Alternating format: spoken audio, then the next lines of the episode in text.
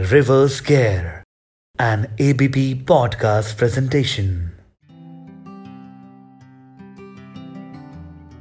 So guys आज का podcast शुरू करने से पहले मैं आपको एक बहुत इंपॉर्टेंट एडवाइस देना चाहता हूँ। किसी भी एग्ज़ाम से पहले बाहर के छोले भटूरे मत खाना। प्लीज़ मत खाना। मेंस हो या एम्स किसी में भी नहीं।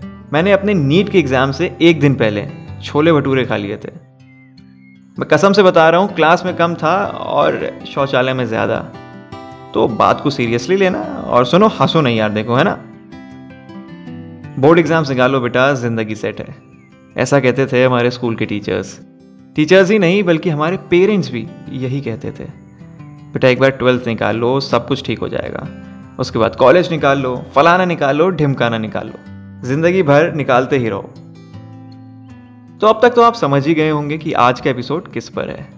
हाँ जी बोर्ड एग्ज़ाम्स मैं हूँ मोहम्मद अरशद और आप सुन रहे हैं रिवर्स गियर ये जो स्कूल वाले होते हैं ना, ये लोग बोर्ड एग्ज़ाम्स को एकदम हवा बना देते हैं कि यही है, जो है। इसमें मार्क्स नहीं आए तो ज़िंदगी अंधकार में है तुम्हारी। और पता है, मुझे बचपन में लगता था कि बोर्ड एग्ज़ाम्स मतलब हमें शायद आगे चल के बोर्ड पर एग्ज़ाम्स लिखने होंगे। तो मैं अपनी हैंड राइटिंग अच्छी करने लगा। लेकिन जब बड़ा हुआ तो पता चला, बॉस, यहाँ तो अलग लेवल की धांधली चल रही है। सबके स्कूल्स में ट्वेल्थ, यानी कि बोर्ड क्लास में प्रैक्टिकल्स के लिए एग्जामिनर बाहर से आते थे। लेकिन हमारे यहाँ इलेवेंथ में ही एक्सटर्नल आ गए थे, और वो इसलिए ताकि ट्वेल्थ में स्टूडेंट्स को प्रॉब्लम ना हो। चलो, शुरुआत से शुरू करते हैं। क्लास टेंथ का रिज़ल्ट डिसाइड करता है कि लड़का बड़ा होकर सीए बनेगा या डॉक्टर। अगर स्कूल के क्राइटेरिया के हिसाब से मार्क्स आए तो आपको साइंस मिल जाएगी।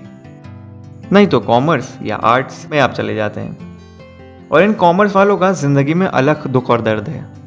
इनको ऐसी नज़रों से देखा जाता था, मानो ये ज़िंदगी में कुछ नहीं कर पाएँगे। क्यों कॉमर्स वालों, है ना? चूँकि मेरे भी क्लास टेंथ में मार्क्स कम थे। जितना दिमाग हम दोस्त खुराफात करने में लगाते थे, उसका अगर एक परसेंट भी पढ़ाई में लगाते ना तो कुछ और ही होते हम। हम एग्ज़ाम्स के लिए पढ़ते नहीं थे, बस पिछले साल का क्वेश्चन पेपर लगा लेते थे। और इत्तेफाक देखिए, पिछले दो सालों के केमिस्ट्री और बायो के टर्म वन के क्वेश्चन पेपर सेम थे। तो अब शैतानी दिमाग दौड़ा और हमें लगा कि यार, पिछले दो साल से तो पेपर सेम ही आ रहा है। हो सकता है इस साल भी सेम हो। अब यार क्वेश्चन पेपर तो था, लेकिन उसके आंसर्स भी तो ढूँढने थे। वो भी हमारे पास का नहीं था। तो हमने एक पढ़ने लिखने वाले स्टूडेंट को इसमें इन्वॉल्व किया। एक दिन पहले आंसर्स डिस्कस किए। हमारा एग्ज़ाम हुआ और दोस्त वही पेपर आया। हम सारे दोस्त भारी बहुमत से पास हुए। और मज़े की बात तो ये है कि जिसने हमारी हेल्प करी थी आंसर्स ढूँढने में, वो बेचारा मेरे से दो नंबर पीछे रह गया। पूरे साल ये सिलसिला चला। किसी तरह क्लास एलेवेंथ पास किया, जो कि हम सबकी स्कूल लाइफ का सबसे नॉन सीरियस क्लास होता है। ऐसे ही हम पास होते गए, लेकिन किस्मत देखो क्लास ट्वेल्व का प्री बोर्ड एग्ज़ाम था। उस वक्त तक पूरी क्लास को ये पेपर वाला आइडिया पता लग चुका था। सब पेपर पढ़ते थे, लेकिन साथ में पूरा कोर्स भी पढ़ लेते थे। लेकिन तुम्हारा भाई सिर्फ़ पेपर पढ़ के जाता था। उस दिन भी मैंने यही किया। और इस दिन पेपर बदल गया। जैसे ही क्वेश्चन पेपर मेरे हाथ लगा, पूरी क्लास मेरी तरफ़ देख रही थी। और एक स्माइल पास करी उन सबने। उनका कहना था, बेटा गए तुम आज। देखो, हम सब नहीं पढ़ते हैं। पूरे साल नहीं पढ़ते। ये फैक्ट है। वो टॉपर्स वाली प्रजाति अलग ही होती है, जो रोज़ का रोज़ पढ़ लेती है। तो क्लास ट्वेल्व के प्री बोर्ड शुरू हुए, और क्या है ना प्री बोर्ड में पढ़ाई नहीं होती ये चीज़ दिमाग में बैठ जाती है कि अरे प्री बोर्ड है यार बोर्ड्स में देखा जाएगा, तब पढ़ लेंगे। क्यों? है ना, यही सोच थी हम सब की। चूँकि प्री बोर्ड्स में पास होना ज़रूरी होता है, तभी बोर्ड्स के लिए एडमिट कार्ड मिलता है। एक दिन स्कूल से मैसेज आया कि आप लोगों के एडमिट कार्ड्स आ गए हैं, आकर ले जाइए। किसी वजह से मैं नहीं जा पाया। मेरे सारे दोस्त चले गए, क्योंकि उन्हें पता था, अगर रिज़ल्ट आया तो रिज़ल्ट के बाद उन्हें एडमिट कार्ड नहीं मिलेगा। और दूसरे ही दिन रिज़ल्ट आ गया, और मैं फेल था। दो बार फिज़िक्स का एग्ज़ाम दिया, और तीन बार शायद केमिस्ट्री का। और मुझे याद है, तब भी मैं पास नहीं हुआ था। तो केमिस्ट्री वाली मैडम उन्होंने कहा अरशद जाओ, बस, अब तुम ये लो अपना एडमिट कार्ड जाओ, हो गया तुम्हारा। फिर हुए हमारे प्रैक्टिकल्स भाई साहब, क्या मज़े आते थे। लैब अटेंडेंट याद है? दिनेश और दो सेकंड के पॉज के बाद भैया। उससे हमारी सेटिंग थी। हर स्कूल में एक लैब अटेंडेंट ज़रूर होता है। जिसको पता होता है कि केमिस्ट्री में हमें कौन से सॉल्ट्स मिले हैं। बायो में कौन सा स्पेसिमेन मिलेगा। और फिज़िक्स के प्रैक्टिकल्स की क्या रीडिंग आनी है। और दिनेश भैया हमें पहले से बता देते थे। अपन दोस्त सबसे पहले अपना प्रैक्टिकल करके बैठ जाते थे। प्रैक्टिकल लैब में ऐसा माहौल होता है, मानो जैसे आप न्यूज़ रूम में हों, जहाँ किसी भी वक्त आपको ऑन एयर जाना पड़ सकता है। यानी कि वाइवा के लिए। लैब कोट पहने केमिस्ट्री प्रैक्टिकल करते करते, एक आध स्टूडेंट टेस्ट ट्यूब में ब्लास्ट ना करें, ऐसा कैसे हो सकता है? फिजिक्स वाले सर का कहना था कि बच्चों, इस बार एक्सटर्नल एग्जामिनर बाहर से आएगा। हाँ उनको कभी समझ ही नहीं आया कि वो क्या बोलते थे। और इस एक्सटर्नल एग्जामिनर की इतनी मेहमान नवाजी होती थी कि मानो स्कूल का प्रिंसिपल हो। स्टेशन लेने के लिए प्रिंसिपल की गाड़ी जाती थी। वाई वाई के दौरान उनके लिए कांच के डिनर सेट वाली प्लेट में स्नैक्स रखे होते थे। अमूमन बिस्किट्स या नमकीन जैसी चीज़ें होती थी। तो फिज़िक्स के प्रैक्टिकल के लिए हम सब एग्जामिनर के पास गए। आई मीन एक्सटर्नल एग्जामिनर जिसमें हमें एक वर्किंग मॉडल बनाना था। सब अपना अपना मॉडल दिखा ही रहे थे। सबके मॉडल्स में एक छोटा सा ट्रांसफार्मर लगा हुआ था। और मेरा मॉडल था सिर्फ़ एक ट्रांसफार्मर एग्जामिनर ने अपने हाथ में मेरा मॉडल यानी कि ट्रांसफार्मर पकड़ा चारों तरफ़ देखा। मेरी तरफ़ देखे। बोले दैट्स इट मैंने भी कहा यस सर फिर सवालों का सिलसिला शुरू हुआ। पहला सवाल था what is A C current तो सब एक साथ बोल रहे थे। लेकिन मैं लास्ट में बोलता था that is called A C current ऐसे जैसे मानो पूरा आंसर मैंने ही बोला हो। एक दो बार तो ये चला। तीसरी बार में लाल बाल वाले सर ने चश्मा नाक के ऊपर करते हुए कहा, Arshad now you will speak अब जब कुछ आता हो तब तो स्पीक करूँ मैं। और मेरा मन लगा था सर की टेबल पर रखे हुए स्नैक्स पे। किसी तरह ख़त्म हुआ प्रैक्टिकल चार दिन के गैप के बाद बायो का प्रैक्टिकल था। जैसा प्रैक्टिकल हम बायोलॉजी में चाहते थे, वैसा तो हमें कभी करने को मिला नहीं। मिलता था फोटोसिंथेसिस या स्पेसिमेन आइडेंटिफाई करो। बायो वाले एग्जामिनर थोड़े अलग थे। मेरा रोल नंबर था ट्वेंटी नाइन। तो मेरा नंबर आते आते वो बेचारे बोर हो गए। उन्होंने मेरे से क्वेश्चन पूछा, और एज़ यूजल मैं खामोश था। मेरे से सर बोले, बेटा, तुम क्या कर सकते हो? वो बोर हो गए थे। तो इसीलिए मैंने भी बोल दिया, सर, मैं आपको हंसा सकता हूँ। वो जोक सुनने के लिए रेडी हुए, और मेरे दिमाग में उस वक्त सारे नॉनवेज जोक्स थे।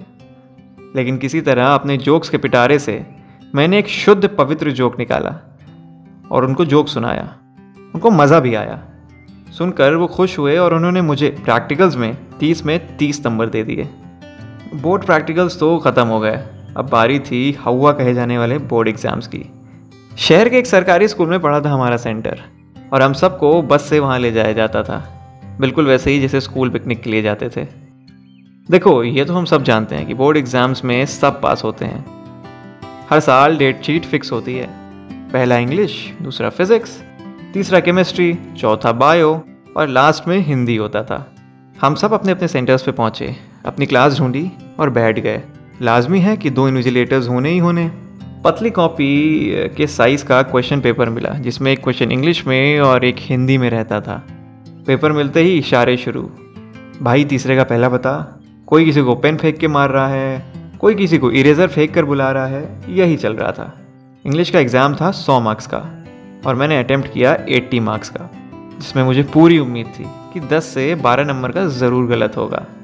और दोस्त, मानोगे नहीं, मेरे 83 मार्क्स आए। कहा था ना बोर्ड में सब पास हो जाते हैं?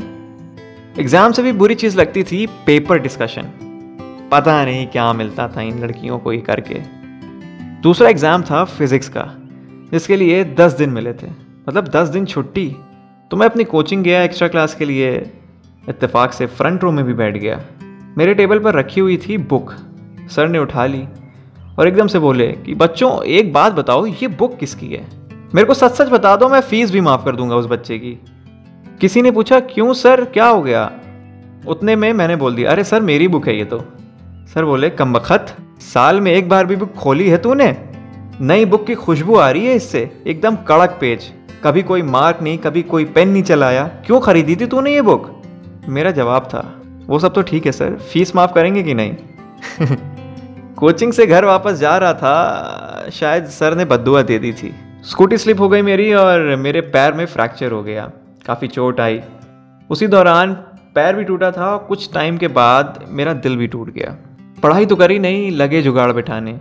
मेरे आगे जो लड़का बैठता था, मैंने उसको कॉल लगाया। मैंने बोला, ब्रो, मेरा एक्सीडेंट हो गया है। यार प्लीज़ आंसर्स बता देना, नहीं तो मैं फेल हो जाऊँगा। मुझे याद है, मैंने उसको पैसे भी ऑफ़र किए। शायद तीन सौ रुपये थे। अब कुशाक नाम के उस लड़के पर प्रेशर था ये खुद तो पास होना ही होना है और इस लड़के को भी पास कराना है।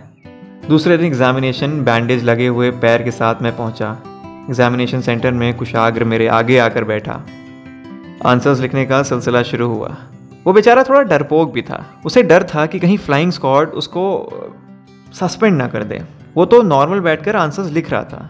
लेकिन मैं इधर उधर से उसका आंसर्स देख ही ले रहा था। अब उसका सेट अलग था और मेरा अलग, लेकिन मुझे इस बात से बिल्कुल भी फ़र्क नहीं पड़ रहा था।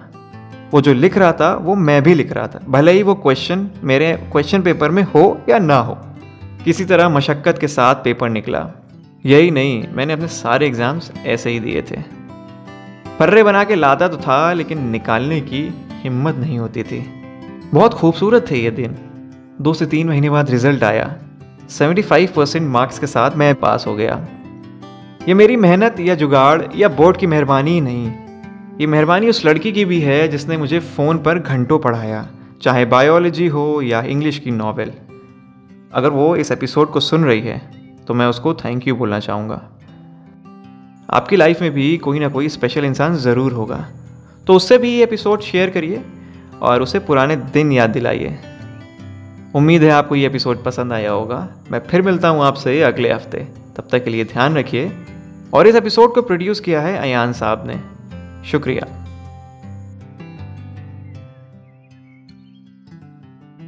Reverse Care, an ABP podcast presentation.